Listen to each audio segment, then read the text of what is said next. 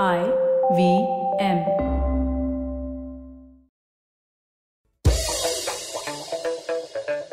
Here's your smart fact of the day.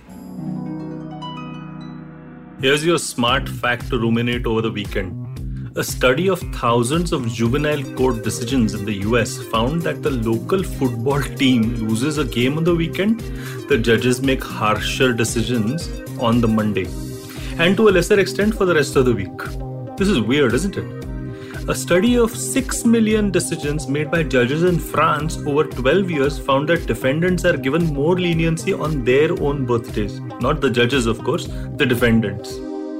This is so weird. Even something like temperature, outside temperature, can influence judges. A review of more than 2 lakh immigration court decisions over four years found a significant effect of daily temperature variance.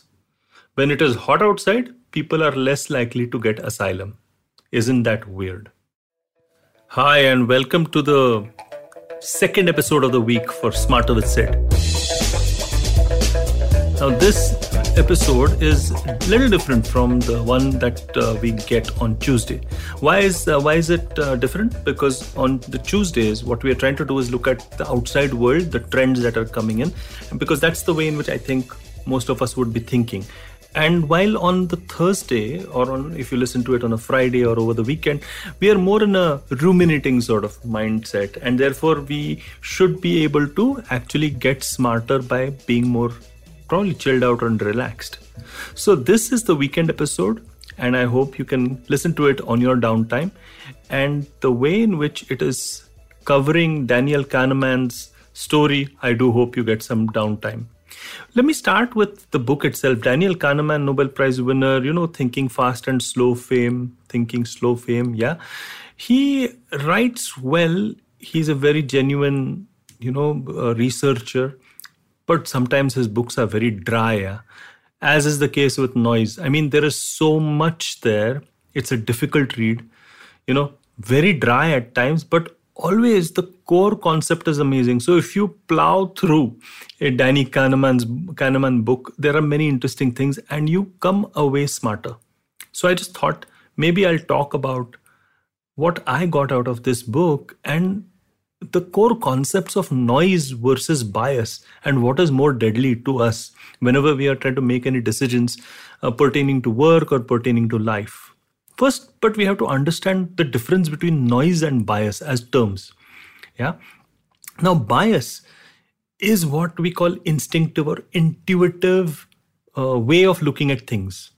So it is consistent, it is predictable, and it is directly connected to the way in which our worldview is. So, for example, um, you know, racist views at one extreme, or a bias towards your favorite team uh, towards another extreme comes from the gut and all those emotional feelings that you have make you, uh, uh, you know, have a cloudy judgment.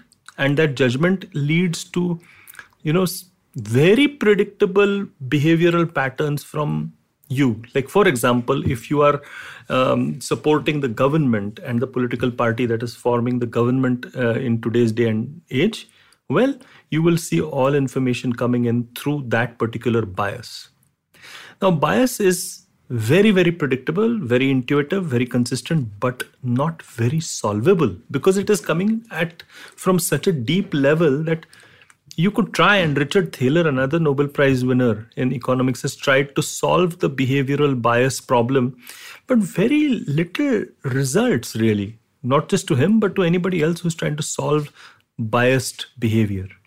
On the other hand, noise is solvable. Noise is basically an error based on internal and external factors. But noise is like, for example, the, smart fact that you heard at the beginning of uh, Smarter with Sid's episode 4, which is this one. You heard that it is all about the judgments being different from each other, right? If external or internal factors like somebody's birthday or outside temperature or whatever impacts you. That's very different from a worldview bias, right? So, noise is the error that you can see based on internal and external factors, which kind of is very unpredictable, certainly, but very solvable. Because then you're able to actually see the system in which the noise is made and be able to correct for that. Bias you cannot correct, but noise you certainly can. This is a very interesting phenomenon for us to understand because if we understand the difference between noise and bias, we can identify the noise making factors for example, if you look at the pandemic and the glut of information that was around, let's say, the drug remdesivir, or uh, the glut of inform- information around ivermectin, or so, some of the others, right? Uh, there was a lot of noise here, there, everywhere, based upon the the anecdotal evidence that was coming in, or the research-based evidence that was coming in, and now suddenly you are in a situation wherein you can actually understand that, hmm, okay, what is correct and what is not correct. But if you have a bias, then, well, it's completely unsolvable.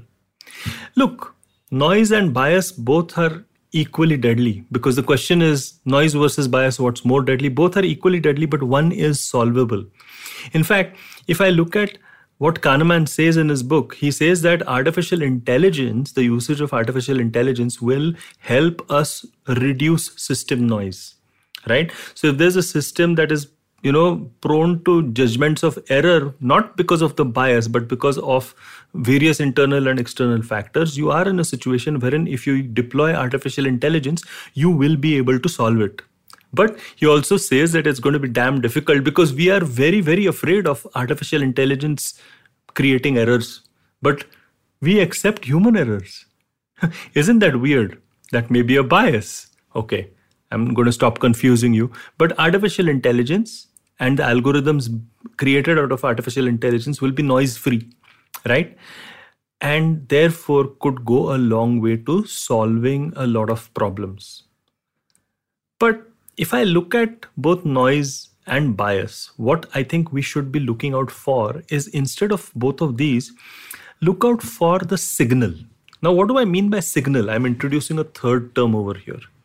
A signal is what you can identify as a pattern that can be discerned from the noise. What does that mean?